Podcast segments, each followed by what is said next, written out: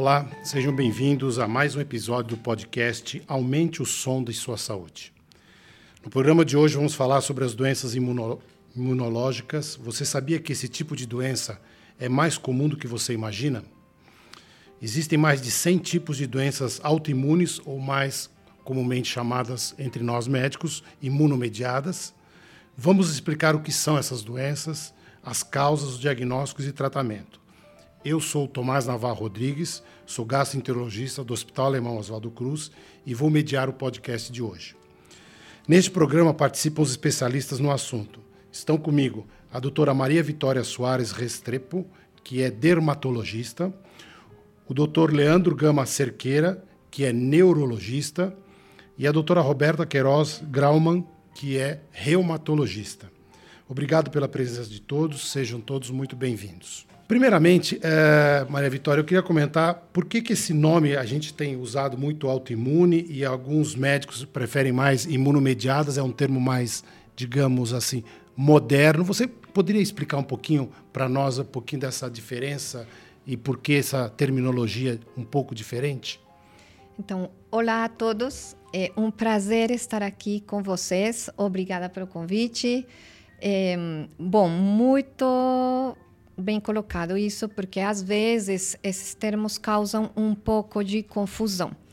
Então, nós chamamos doenças autoimunes e isso, isso vem de uma nomenclatura ou de um conceito que a gente tinha na imunologia, onde nós tínhamos é, um fator que nós chamávamos de antígeno, que bem poderia ser uma bactéria, um vírus, uma célula aberrante, que iria disparar é, uma reação no sistema imunológico que defende o nosso corpo e gerar a produção de uma proteína que nós chamamos de anticorpo.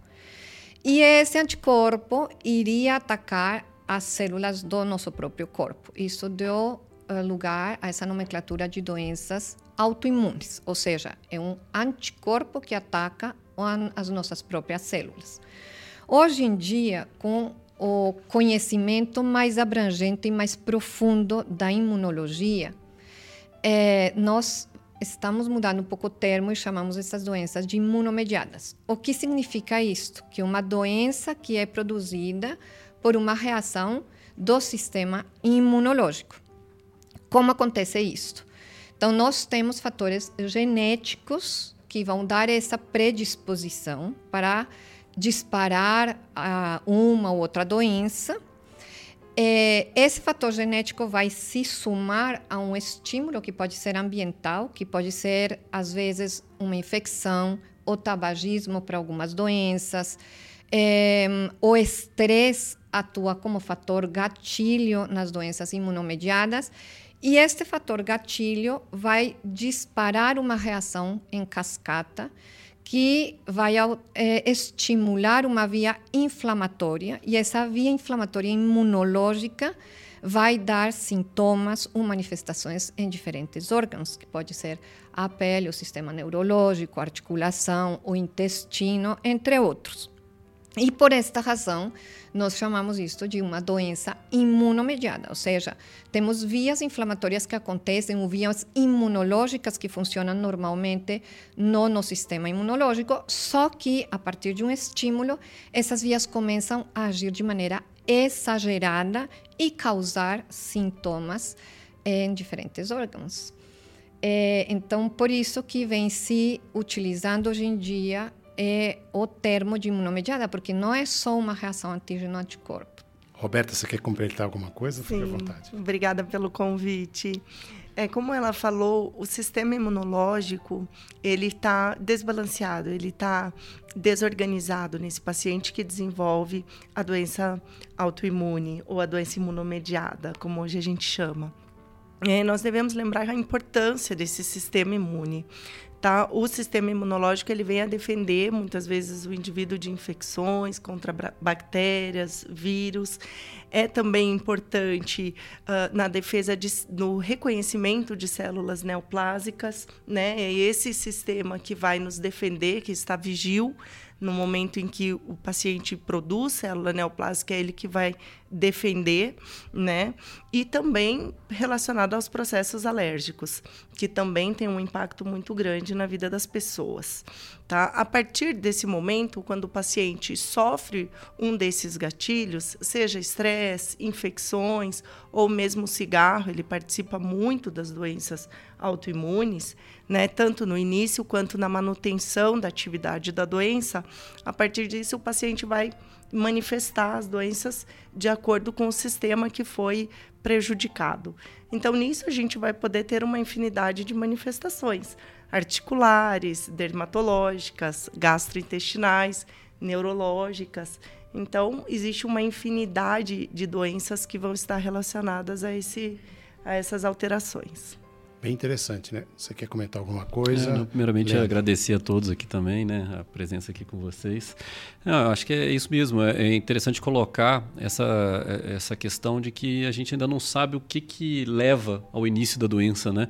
Então, pensar muito de que existem, às vezes, os gatilhos, né? Como a Roberta comentou, às vezes uma infecção que, é, que, o, que o paciente apresenta, ele melhora da infecção, mas aquela ativação do seu sistema imunológico acaba é, ativando de uma forma diferente que, que perpetua é, essa, essa imunidade exacerbada e gerando, às vezes, as doenças é, imunomediadas. Né? Eu acho que é interessante, em termos mais simplistas, a gente atuava só de uma maneira bem restrita. Agora, as doenças imunomediadas dão uma noção mais ampla da doença. Isso acho que isso é importante para ficar claro para vocês e, e é isso que a gente estava tentando explicar. Mas, Roberta, eu queria comentar com você o seguinte. É, primeira coisa, a gente não está. Quem não está muito familiarizado com essas doenças autoimunes ou imunomediadas pode achar que elas são compostas só por enfermidades raras ou com nomes muito complicados, mas isso não parece ser verdade. Por exemplo, diabetes tipo 1 ou lúpus, por exemplo, são doenças autoimunes ou imunomediadas bem conhecidas.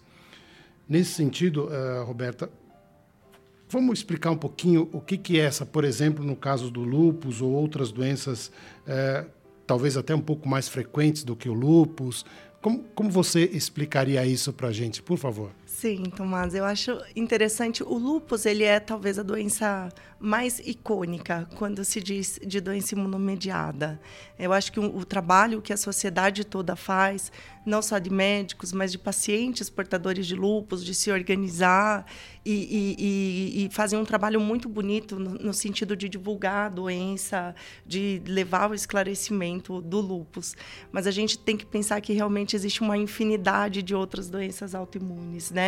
É, você mesmo falou em mais de 100. Né? Se nós formos pensar, é, essas doenças são doenças que nós descobrimos há pouco tempo, que em 1970 talvez nem existiam. Tá? Então, é, vai muito além do lupus, né? Então, são doenças que vão ah, cursar como artrite reumatoide, uma doença que costuma causar muita inflamação e dor em pequenas articulações, em especial de mãos, de punhos, é, dando muita dificuldade mesmo para o paciente na vida diária, nas rotinas básicas que ele faz. Fica muito assim deformado, né, esse artrite reumatoide, uma coisa. Sim, an antigamente, hoje a gente já não tem mais esse cenário, né? Hoje os nossos tratamentos modificaram esse esse desfecho. Né? O paciente tinha esse diagnóstico, ele sabia que ele ia acabar cedo ou tarde deformando. Né? Hoje já não, a gente consegue evitar isso. Mas sim, é um exemplo. É um exemplo. E vocês na Dermato, Maria Vitória, vocês têm outras doenças também bastante comum que precisamos... Claro, nós temos também, nós vemos, acompanhamos pacientes eh, com lupus uhum. em eh, conjunto com outros colegas, porque nós sabemos, assim, o lupus é uma doença que pode dar um acometimento sistêmico, ele tem critérios é, que a gente diagnósticos precisos e ele pode acometer diferentes órgãos, entre esses o sistema nervoso central, articulação, rins, tá? Tem um tipo de lupus que acomete só pele, é, é, mas temos outras doenças que também são consideradas imunomediadas e que são bastante frequentes. E essas bastante frequentes nós chamamos em terminologia médica de doenças prevalentes. Então, uma das mais frequentes é a psoríase, que antigamente se ela todo mundo achava que a psoríase era uma doença psicossomática. Então, era uma doença que era estresse. É, temos a dermatite atópica, que comumente é chamada de eczema é também uma doença que é muito frequente, tá? E temos a hidradenite supurativa, que são aqueles pacientes que abrem quadros de abscessos repetitivos, de furúnculos repetitivos, o que simulam lesões de acne que aparecem nas axilas, na parte baixa do abdômen, nos glúteos, na região da virilha. São pacientes que têm um sofrimento enorme. O próprio vitiligo, a alopecia areata também, que é aquela que dá aquelas placas de falhas de cabelo, enfim, o pode levar até uma alopecia difusa ou, ou, na totalidade do corpo. Alopecia é o termo de queda de cabelo, né? Então, assim, na dermatologia temos muitas doenças imunomediadas e que não são raras, que são muito frequentes. Então, se você for ver, por exemplo, a prevalência da psoríase, temos mais ou menos no Brasil, na região sul e sudeste, uma prevalência que oscila entre 1,5%, 2% da população. Então, imagine, se você pegar um grupo de 100 pessoas, em média, dois vão ter psoríase. E a dermatite atópica é ainda mais prevalente, prevalente em criança, prevalente em adulto, prevalente em adolescente, aquela que dá aquelas placas que coçam muito na região das dobras, às vezes no rosto. É insuportável a coceira, uma coceira que interfere com as atividades físicas, com as atividades diárias do paciente, interfere com o sono, uma doença que além é, leva esse paciente a ter um, um problema de atenção e de concentração. Então, hoje em dia, a vantagem é que começamos a conhecer mais as causas, mais as vias envolvidas e temos também pesquisa enorme com excelentes medicamentos que já estão no mercado que nos ajudam a tratar essas doenças e que se bem não tem uma cura, hoje em dia estamos num patamar onde conseguimos devolver essa qualidade de vida no paciente que é portador de doenças imunomediadas. Isso é perfeitamente importante. Eu acho que falando em termos de qualidade de vida, tudo, Leandro, você queria comentar algumas doenças também que as imunomediadas ou eh, autoimunes para alguns em neurologia? Sim, eu acho que assim, como foi comentado aqui a questão do lupus, né, também a gente tem acometimento do sistema nervoso central relacionado ao lupus, né, mas quando a gente fala em neuroimunologia hoje, eu acho que a grande doença da neuroimunologia é a esclerose múltipla, né? E, e, lembrando que é interessante que a esclerose múltipla também é uma doença é, é relativamente é, é nova de conhecimento, assim vamos se dizer, né? Porque é, é, um, é uma doença que em países tropicais a incidência ela é, muito menor do que nos países temperados. Então, quando a gente fala em Brasil, por exemplo, né, é, não é de muito tempo para cá que a gente vem falando cada vez mais de esclerose múltipla. Né? É, as pessoas, tanto é que se confundem, né? A doença esclerose múltipla com uma outra doença, própria esclerose, será que é, é demência? Né? Não, hum, não, não, é, não é de, de, de, de esclerosar, né? E às vezes se confunde também com a esclerose lateral amiotrófica, que também não é uma doença autoimune, né? Então a esclerose múltipla, ela sim é a grande doença autoimune quando a gente fala em neurologia, né? Então para a gente ter uma ideia, né? Nos países temperados a incidência chega às vezes a cada mil pessoas é, 80 pacientes. Né? e no, no, países tropicais como o Brasil, chega às vezes a 18, a 20 a cada mil pessoas. Então você vê que a incidência é muito menor. Né? Mas hoje vem se falando cada vez mais. E, e entrando na questão dos tratamentos, é, eu acho que fica cada vez mais conhecido por termos também tratamentos que hoje a gente chama de tratamentos modificadores da doença, né? da evolução da doença em si. Né? Perfeito.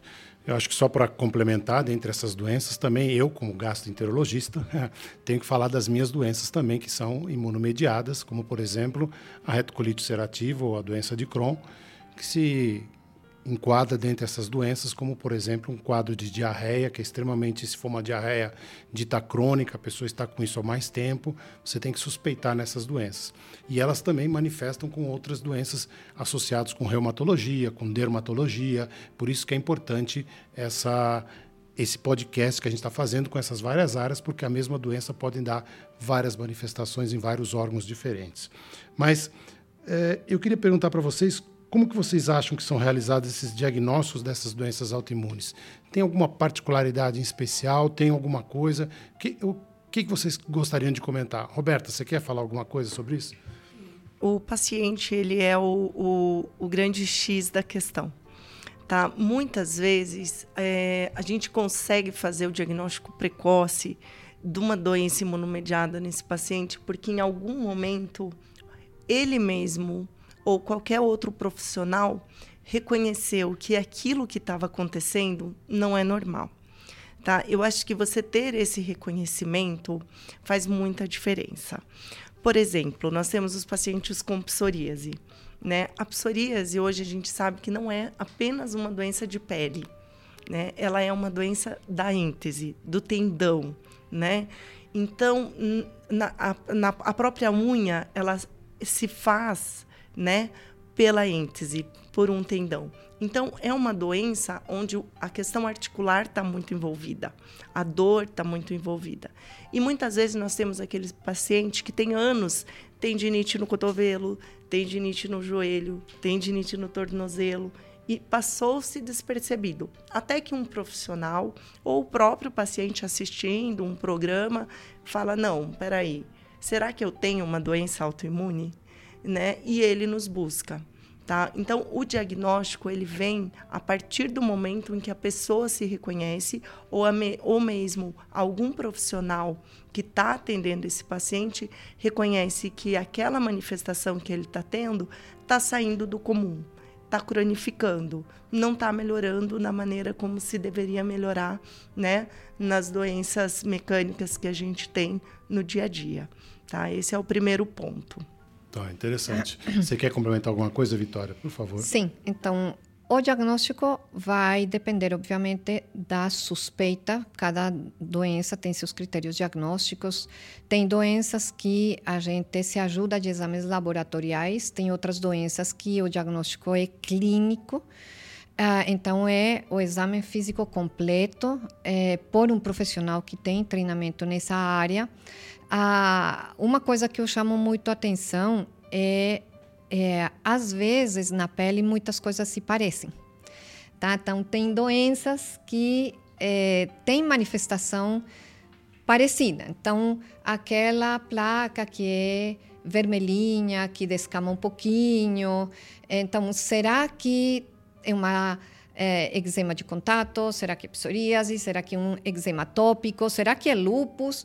Então, se você tiver doença de pele, passe com um dermatologista, porque nem todo é fungo e o que a gente sempre vê é paciente que, por exemplo, tem psoríase, que leva 10 anos passando ali porque eu tenho alergia. Então, eu trato com corticoide e vou no médico e me dá corticoide e um paciente que demora muito para chegar para nós. E é, a mesma coisa acontece com o paciente que tem eczema tópico. É um paciente que permanece durante anos tomando corticoide, passando corticoide. Ah, porque ele tem alergia. E um paciente que faz mil testes de alergia. Então a mãe tira tudo. Aí o paciente não resolve. Claro, porque não é uma doença alérgica, é uma doença que é imunomediada, que tem uma base inflamatória e que às vezes essa dermatite atópica pode estar associada sim a alergias, mas a base da doença não é uma alergia. Um, então, assim, o mais importante é que o paciente consulte e que às vezes quando ele chega para um profissional que pode ser um clínico geral, pode ser um médico de família, em eh, esse profissional direcione o paciente para o especialista. A Roberta estava falando da psoríase.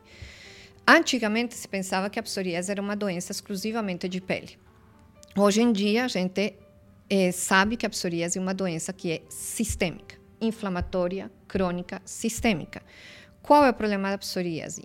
Em uma grande proporção de pacientes, essa doença vai vir associada a outros problemas. E quais são esses problemas?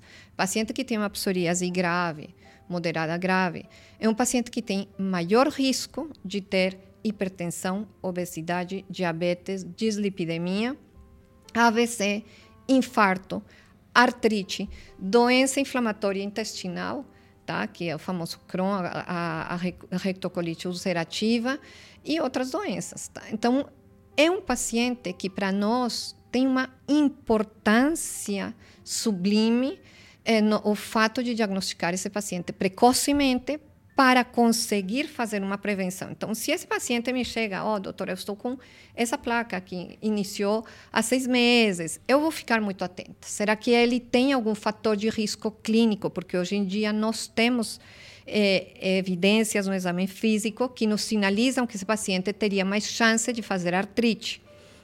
Isso a gente procura ativamente no exame físico a gente faz prevenção. Então, a gente chama uma equipe multidisciplinar composta por um endócrino, um cardiologista, um reumatologista, é, é, para prevenir justamente e ensinar esse paciente a ter hábitos é, saudáveis para evitar é, justamente que esse paciente evolua para risco cardiovascular.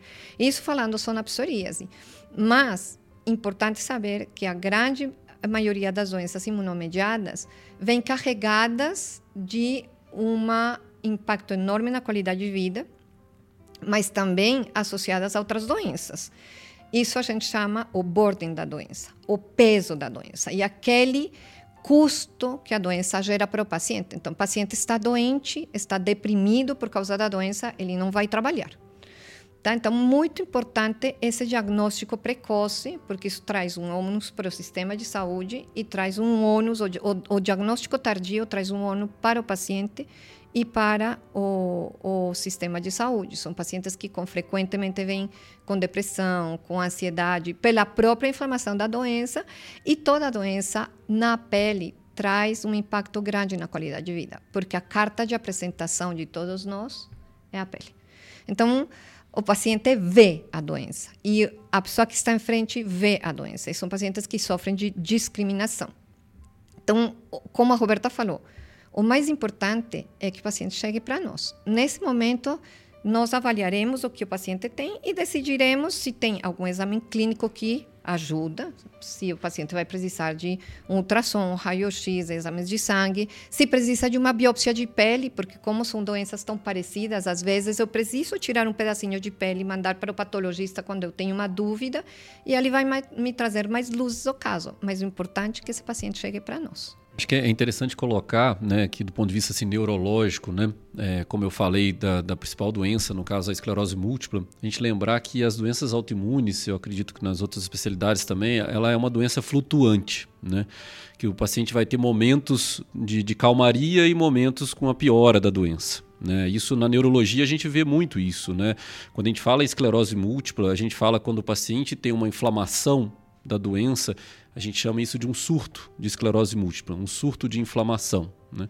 E, e, muitas das vezes esse surto, é, o paciente fica, às vezes, períodos grandes sem apresentar novos sintomas e é como se parecesse que a doença tá, estaria curada. Né?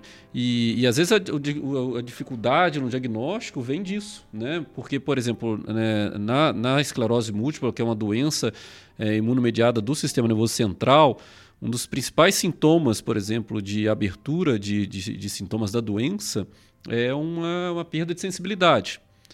Então, o paciente ele tem uma perda de sensibilidade, uma anestesia num determinado membro, num braço, numa perna, numa parte lateral da coxa, ou numa parte lateral do abdômen, ou no, próprio no rosto. E essa, ele fica com essa perda de sensibilidade durante alguns dias, e muitas das vezes essa sensibilidade volta ao normal aos poucos, mas demora dias. Às vezes ele demora ali 10 dias, duas semanas para melhorar e melhora espontaneamente. E isso é interessante. Né? E o paciente não procura ninguém.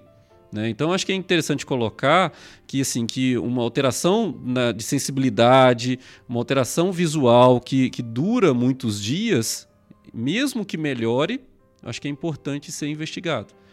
Porque, como tem esse padrão flutuante, o paciente, às vezes, quando vai fazer o diagnóstico, um quadro às vezes um pouco mais grave, e você questiona ele de sintomas prévios ao longo dos anos da vida, ele sempre lembra: ah, sim, doutor, há cinco anos atrás eu tive isso. Eu fiquei com, acordei com o braço dormente, achei que eu tinha dormido em cima do braço, e mas demorou aí umas, uns 10 dias para melhorar. Melhorou, achei que era, que era normal. E às vezes já era um primeiro surto da doença. E, e, então, talvez se a gente tivesse diagnosticado lá atrás, a gente teria hoje a gente tem cada vez mais ferramentas para tentar estacionar essa doença, para evitar que ela tenha novos surtos, novos processos inflamatórios e a cada inflamação que o paciente tenha, que ele possa desenvolver é, uh, talvez uma sequela, que ele não melhore 100% desse, desse surto, desse sintoma, mas ele melhora às vezes 95% e fica lá com 5% de sequela. Então, é, diagnosticar precocemente é importante e valorizar esses sintomas, né? E às vezes são sintomas muito sutis, mas que têm que ser valorizados, né? E interessante na quando a gente fala na neurologia, né, em relação a diagnóstico, né, a gente tem que lembrar que para esclerose múltipla, por exemplo, a ressonância magnética é imprescindível.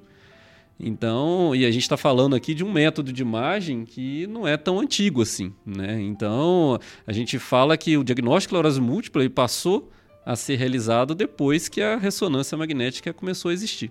Né? Então, é uma doença que, que traz uma, uma, uma questão de, de, temporalidade até, até pequena. Se a gente for pensar em outras doenças que não precisam de, de exames talvez tão sofisticados como uma, uma ressonância magnética, por exemplo. E na nossa área, eu acho que a gastroenterologia, eu gosto de comentar, aqueles pacientes que apresentam diarreia, volta e meia estão indo ao pronto-socorro em períodos curtos de tempo, a gente tem que pensar em doença de Crohn, retocolite, mesmo os dores abdominais recorrentes, a gente tem que pensar diarreia com sangramento, não culpar somente hemorroida, foi por causa de hemorroida, muita ele fica com essa hemorroida durante tanto tempo. Vamos investigar, ver se realmente é sangramento de via de hemorroida ou de algumas outras causas. Sim, eu escutando o Leandro conversar um pouco sobre essas evoluções que tem de períodos de surto com períodos que a gente chamaria de intercríticos. Eu estava também pensando, tem doenças dermatológicas que evoluem assim e de repente elas entram num surto de inflamação que é terrível para o paciente. Então, uma doença que é banalizada e que chega para a gente muito tarde e, e é uma doença que é muito sofrida para o paciente é a hidradenite supurativa. E essa hidradenite, às vezes, começa porque aparecem lesões que parecem cravo de acne nas axilas, na virilha, no bumbum, na região baixa do, do abdômen, às vezes em outras localizações. E esse paciente faz lesão que ele vai num médico e fala: ah, não, mas isso é foliculite, que é aquela bolinha vermelhinha que tem um, pontinho de pus. Aí o paciente espreme.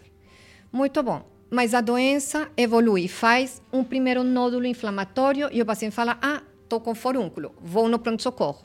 Estou com forúnculo, pronto-socorro dá antibiótico. Diminuiu a inflamação, aí daqui a dois, três meses, o paciente volta com um nódulo inflamatório, mas desta vez essa é absceda e começa a drenar. E é secreção. E volta no pronto-socorro e recebe de novo um ciclo de antibiótico. Só que cada vez que esse paciente inflama, essa, essa doença vai virando mais severa. E essa inflamação que a gente vê também vai por dentro. Então, essa inflamação vai indo para os tecidos que estão em volta e vai criando fístulas, ou seja, a comunicação entre uma lesão e outra. E na hora que o paciente chega para nós, é um paciente que chega com múltiplos abscessos ou múltiplos nódulos que são inflamatórios, uma dor que é insuportável. O paciente reclama porque assim a secreção tem mau cheiro. E nesse momento, então, um paciente que precisa de intervenção cirúrgica, um paciente que precisa de medicação mais robusta. Mas se a gente tivesse pego esse paciente desde o início, nós poderíamos ter evitado essa evolução é, para fases inflamatórias muito mais severas. Esse fato de você estar tá repetindo e no pronto-socorro, repetindo e na, coisa, você tem que procurar o especialista. Exatamente. É a melhor coisa que a gente pode fazer. Mas tem mais duas coisas que eu gostaria de comentar com vocês. É verdade que alguma dessas doenças são mais comuns em mulheres? Na reumato, na neuro e na dermato? E, e, e por quê? Alguém saberia comentar? É, a, gente, a, gente, tem o lupus que tem essa relação. Né? As mulheres jovens realmente têm maior é, chance de ter a doença. É, a, a, questão hormonal faz diferença na paciente com lupus, né? Uma paciente, por exemplo, lúpica, com muita atividade de doença, muito, muita gravidade, até a escolha do anticoncepcional vai ser bem pensada, tá? Vai fazer diferença no tratamento dessa paciente. Porém, outras doenças que a gente pode, a gente já citou aqui como artrite reumatoide, é mais prevalente em mulher, mas vai acontecer na meia idade, não necessariamente relacionado à questão hormonal, tá? É, existem doenças que são mais comuns em homens, né? É, talvez a gente fale muito menos dessas doenças, mas elas são muito mais comuns em homens. Por exemplo, é o caso nas espondiloartrites, né? Nós temos a espondilite anquilosante, antigamente conhecida assim, né? Hoje a gente chama de espondiloartrite. Uh, são doenças que causam muita dor em coluna, né? É um paciente que acorda de manhã com dor lombar, com muita rigidez, com dificuldade de sair da cama. Isso pode permanecer por até duas horas ou às vezes mais, tá? É um paciente que só vai se recuperar ao longo do dia. Tem muita, uh, ve muitas vezes não é reconhecido como uma dor inflamatória tá? Mas quando você vai ver, não é um paciente que começou com uma dor ainda jovem, né? Não é um paciente obeso, não é um paciente que necessariamente tenha outros fatores para essa dor lombar. E quando você vai investigar, você vê que ele tem inflamação na coluna, no eixo axial dele, que causa todo esse sintoma. Então, mas você não acha? E, e aí eu te pergunto, você acha que surge essa dúvida? Quando que eu devo procurar o médico então? Nesses casos? Eu, na minha opinião, assim, é, é muito interessante que médicos clínicos gerais, médicos de família reconheçam que algo está fora do comum nesse paciente ou que o próprio paciente reconheça. Muitas vezes o diagnóstico de uma doença imunomediada não é tão fácil, nem mesmo para nós especialistas. A gente faz exame, a gente repete, a gente segue o paciente por um ano e ainda assim nem sempre a gente tem aquela clareza no diagnóstico. Eu acho que o mais importante é o paciente reconhecer que o que ele está tendo não está resolvendo. Se ele está tendo que ir diversas vezes ao pronto-socorro por dor, por uma diarreia, por uma lesão de pele, por uma formigação, por que, que isso está acontecendo? Não é normal. Né? O normal é o quê? É não sentir nada. Isso é o normal. Tá? Então, poxa, eu estou tendo muita tendinite, minhas articulações estão inchando, volta e meia eu tenho que tomar injeção de corticoide, injeção de anti-inflamatório.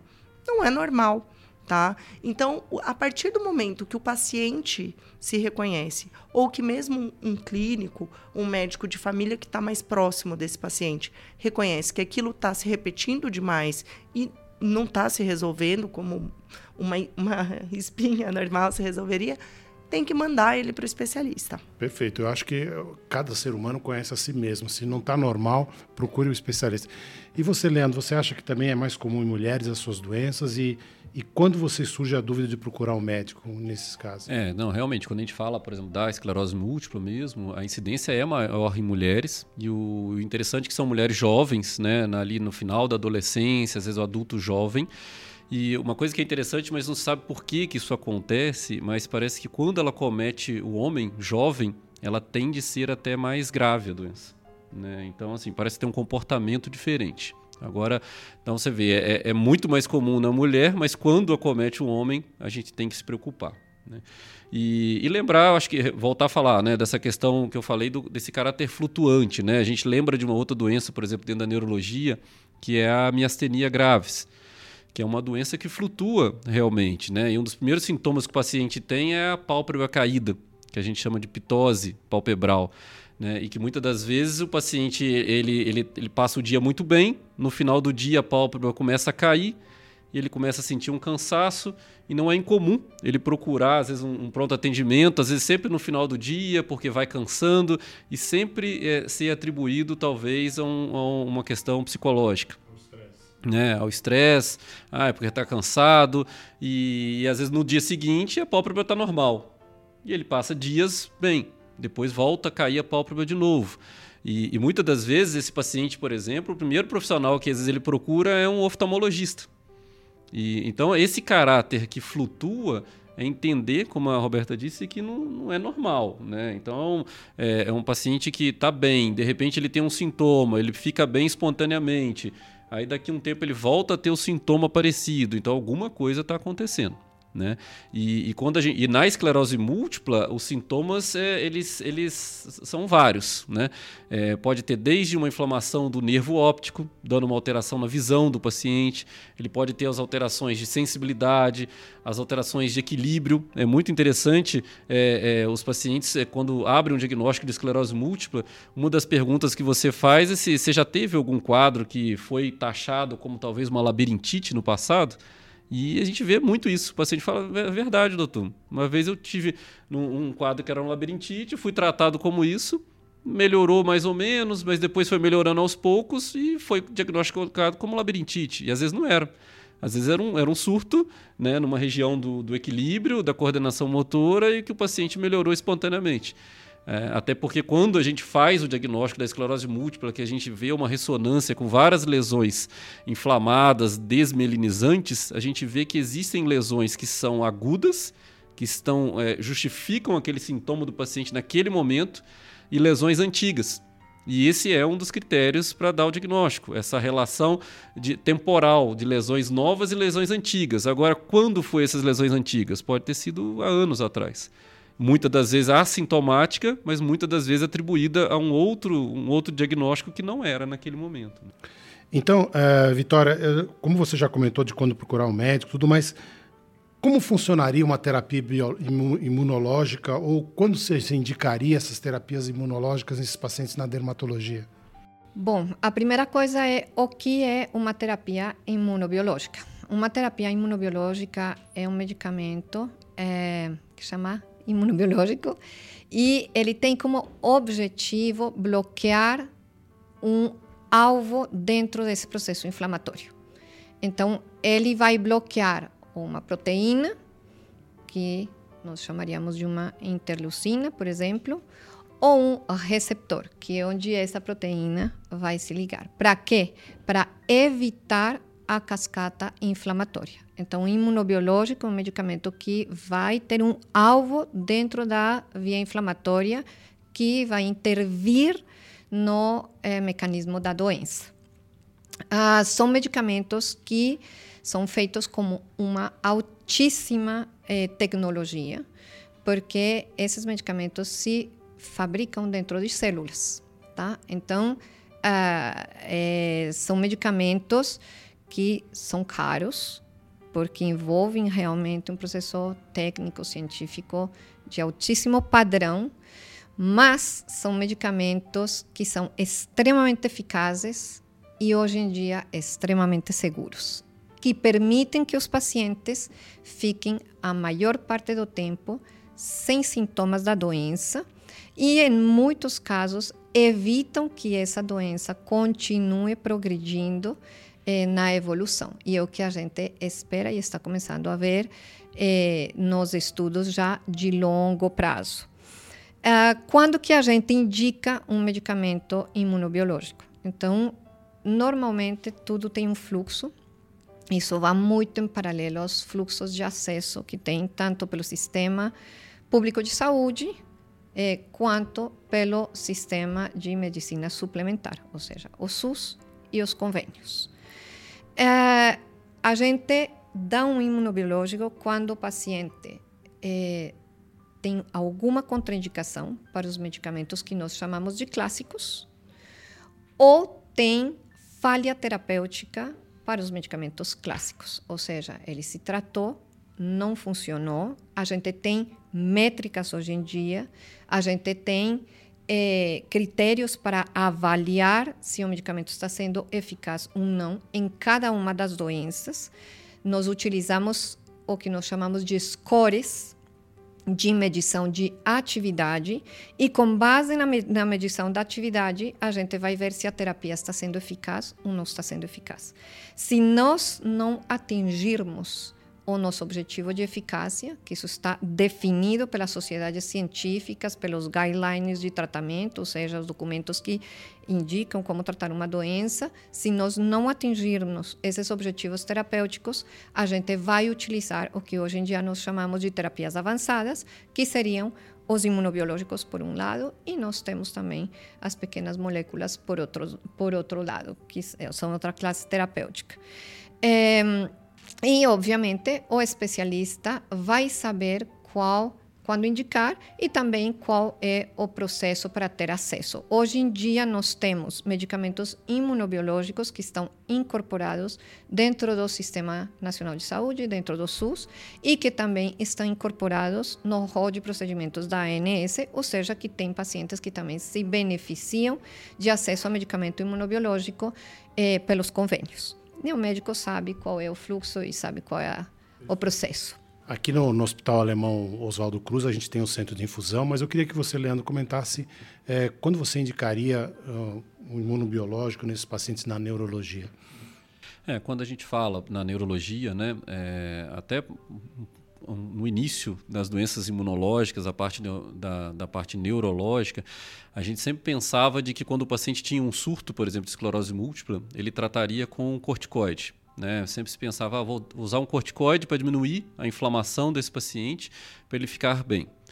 Mas hoje a gente sabe que o objetivo do tratamento é evitar que ele tenha inflamação. Né? Então, quando a gente pensa em tratamento hoje de doença neuroimunológica, é usar medicamentos imunobiológicos, por exemplo, né, para poder evitar que ele tenha um processo inflamatório. Ou seja, é como se a gente tivesse uma ideia de esfriar a doença. O paciente ele tem que estar frio da doença. Né?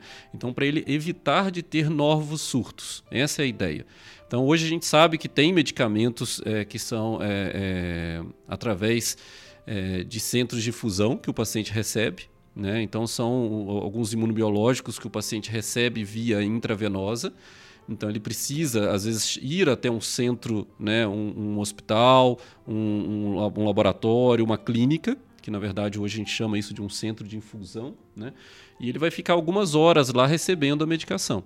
Então, quando indicar para esse paciente, dependendo da característica da doença, da, do grau de atividade inflamatória da doença, né, e, e mesmo quando o paciente abre um, um, diagnóstico, a gente vai saber qual o paciente que vai se beneficiar de um tratamento desse.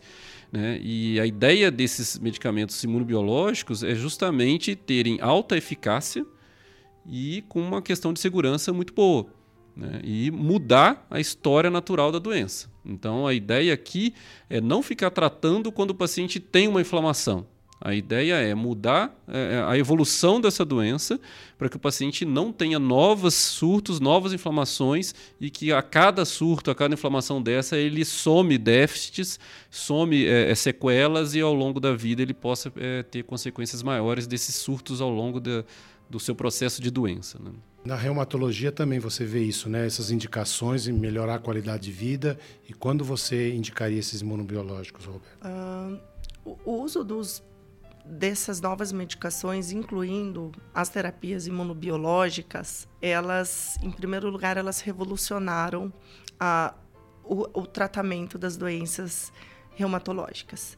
Né? Eu, é, a gente tinha então aquele paciente que teoricamente quando tinha aquele diagnóstico estava condenado uh, de que dentro de 20 anos ele estaria deformado, ele estaria é, numa cadeira de rodas ou com uma dificuldade mesmo para manusear um copo ou para pegar um garfo.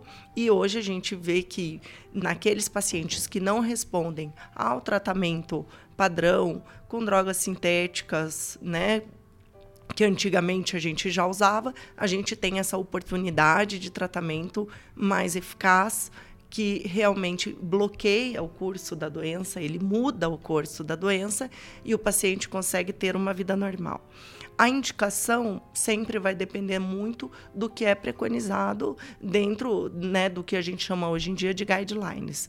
Então, existem é, estudos que vão nos trazer quando esses pacientes estão é, falhando e o quanto eles precisam desse remédio para bloquear a doença. Né? Nós fazemos essas avaliações por essas métricas, é, esses índices de atividade de doença, onde a gente vê o paciente, examina, vê as queixas que eles nos traz, ou às vezes até mesmo valores de exames, exames de sangue, que nos ajudam a compor essas métricas e elas nos dizem né, o, quanto esse paciente está tendo eficácia ou não no tratamento.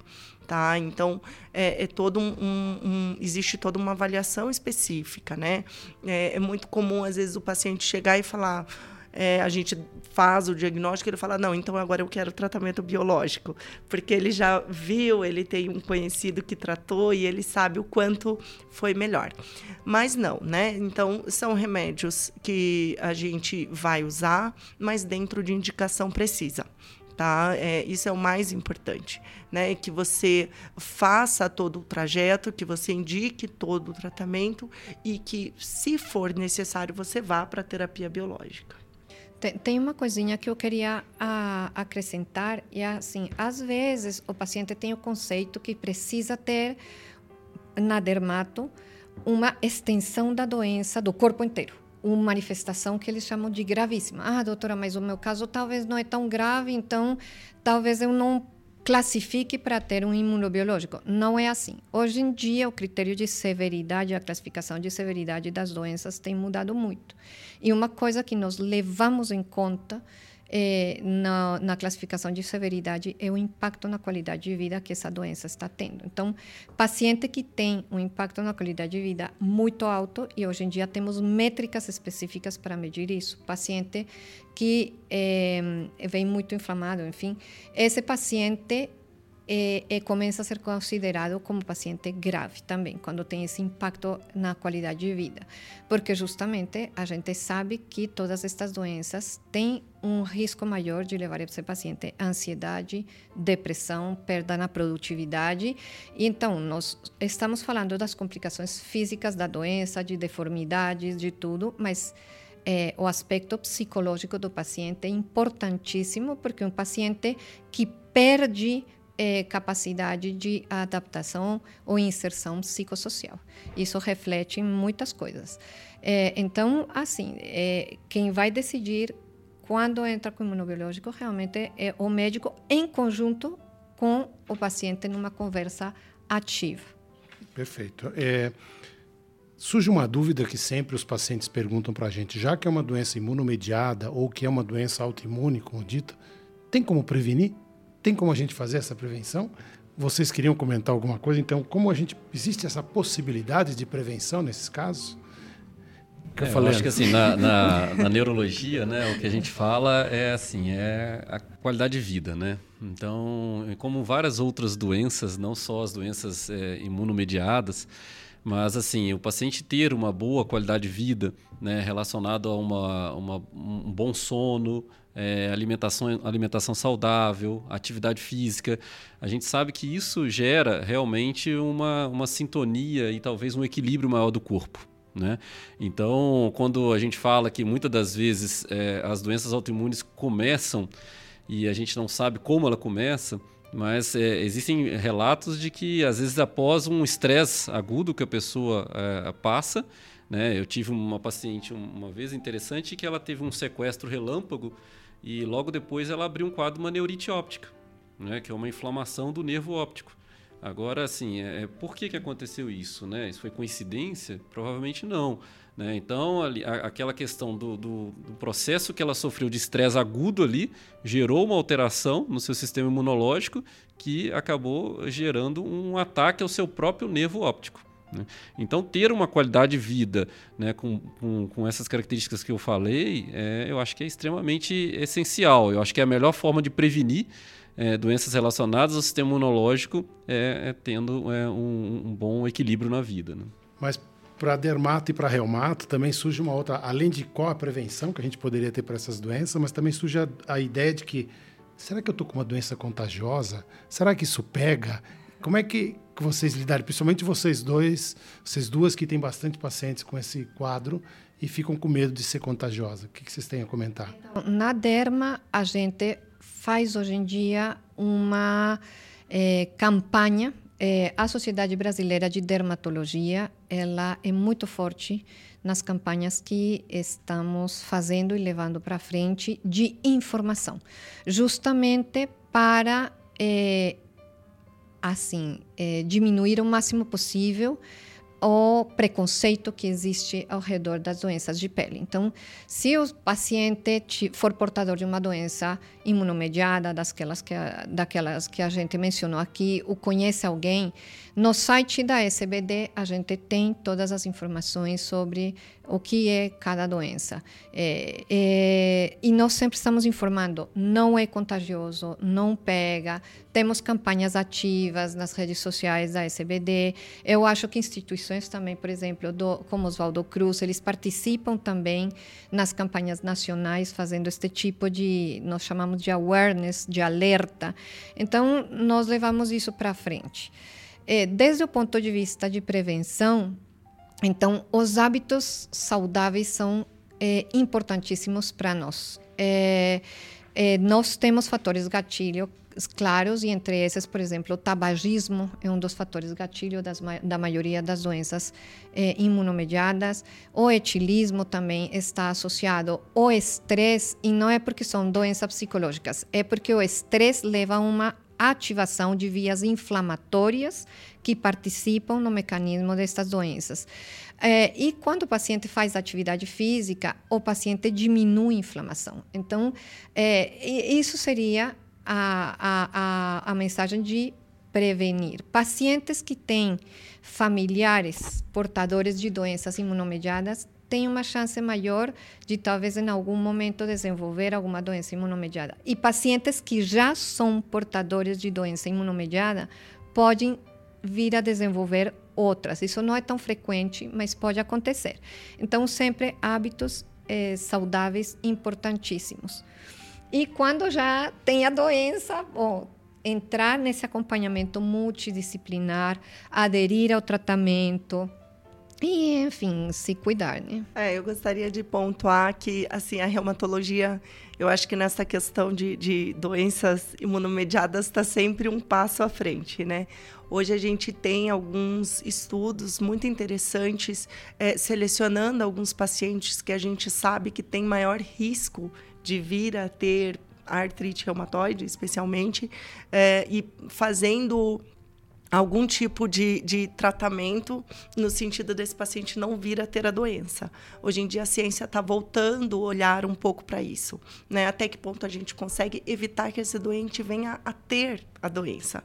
A gente ainda não tem essa resposta, é uma coisa super nova mas é uma coisa que já está sendo olhada, né? Realmente, eu, às vezes eu falo para o meu paciente, a gente não tem como pôr você numa redoma, né? Eu não tenho como evitar que algum problema surja na tua vida e você não tenha um estresse emocional, né? Eu não tenho como evitar que você não esteja andando na rua e não se contamine com algum vírus que venha abrir o quadro. Mas a gente pode evitar o tabagismo, né? Se a gente pensar no cigarro, ele está extremamente relacionado com doenças imunomediadas é, a, a, vida saudável, a qualidade de vida faz muita diferença, né? É, na derma a gente tem também levado alguns estudos assim, que são estudos que nós chamamos de biomarcadores para tentar evidenciar algum sinal, molécula, enfim, que mostre para nós que um paciente viria a desenvolver ou que um paciente que já tem iria progredir para uma doença sistêmica. A ciência está caminhando para lá e a ciência está caminhando também para a área da terapia gênica. Então, mudar a, aqueles. Nós iniciamos conversando que existe uma predisposição genética, e eu acho que hoje em dia existe muita pesquisa também nesse sentido, mas ainda não estamos lá. Temos tratamentos ótimos, fantásticos, fantásticos e, e acho que o conhecimento contribuirá para ajudar mais e mais esses pacientes. Perfeito. É, eu acho que diante disso a gente mostrou várias coisas de uma doença, de várias doenças que trabalham em cima disso, mas eu gostaria que vocês, talvez é, nessa parte é, mais final da coisa, comentasse alguma coisa que vocês gostariam de comentar, de que não, que não foi falado, ou que deixassem nas suas respectivas especialidades.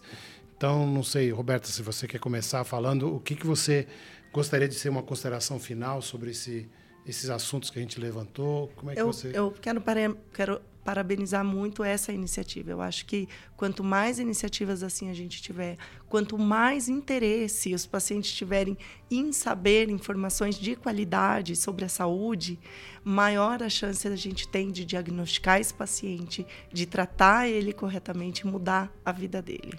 Perfeito. Leandro, você quer comentar alguma coisa? É, não, é interessante isso mesmo, né? E colocar também, assim, que do ponto de vista da neurologia, né, é, tirar a questão do estigma, né, das doenças, né? Então, eu acho que hoje cada vez mais as pessoas têm uma, uma clareza, uma liberdade de falar um pouco da, da, das doenças, se tem alguns sintomas e até isso é importante porque os tratamentos existem, né? Então, esse paciente pode é, falar tranquilamente que ele tem uma doença X ou Y e saber que, ele, que ela tem tratamento. Né? Então, não esconder isso e, e, e, procurar. Sempre que tiver um sintoma é, do ponto de vista neurológico que está durando e que realmente chama atenção, que ele está se sentindo estranho, que alguma coisa nova está acontecendo, eu acho que ele não pode esperar. Eu acho que ele tem que procurar, né, talvez um, um, clínico geral que vá fazer o início de um, de um pensamento e dali in, in, indicar para um especialista para poder dar um diagnóstico de uma doença autoimune. Né? Perfeito. Vitória, você quer comentar alguma alguma coisa nessa reta final? Bom, então, é, a primeira coisa é que hoje em dia nós temos ferramentas fantásticas para ajudar estes pacientes, né? Então, estamos à disposição para acolher eles. É, essa primeira coisa, não são doenças que o paciente precisa sofrer a vida inteira. Uh, e outra coisa que eu queria sinalizar é que é, pensando naquela pergunta que você fez sobre o estigma, o preconceito, como a gente pode ajudar mais esses pacientes. Eu acho que é, médicos e pacientes precisamos trabalhar em conjunto, é, porque o médico leva uma mensagem de comunicação, mas o paciente é o melhor comunicador nisso. Então, Hoje em dia, no Brasil, nós temos associações de pacientes que são super proativas. Na área da dermatologia, temos a Psoríase Brasil, Instituto Espaço de Vida, o Atópicos Brasil, o Crônicos Brasil, enfim, temos várias associações de pacientes que eles fazem campanhas de informação muito importante e eu acho que médicos, pacientes e as sociedades científicas eh, e essas associações de pacientes precisamos trabalhar em conjunto justamente para diagnosticar mais precocemente esse paciente para que chegue para nós, mas também para que esse paciente não sofra o preconceito e a discriminação. Perfeito. Bem, é, eu gostaria de agradecer Maria Vitória Soares Restrepo, que é a nossa dermatologista aqui do Hospital Alemão Oswaldo Cruz, Leandro Gama Cerqueira, que é o nosso neurologista aqui do Hospital Alemão Oswaldo Cruz, Roberta Queiroz Grauman, que é a nossa reumatologista aqui do Hospital Alemão Oswaldo Cruz, e eu, Tomás Navarro Rodrigues, gastroenterologista aqui do Hospital Alemão Oswaldo Cruz. Conforme nós falamos, os sintomas dependem de vários fatores, como o tipo de região acometida, o grau de evolução da doença e também a idade de cada paciente. Por isso é tão importante conhecer ao máximo o próprio corpo, como a Roberta sempre enfatizou isso, e ter atenção especial a qualquer sinal suspeito ou comprometimento na qualidade de vida, como o Leandro comentou também bastante sobre isso e enfatizado bastante pela Maria Vitória.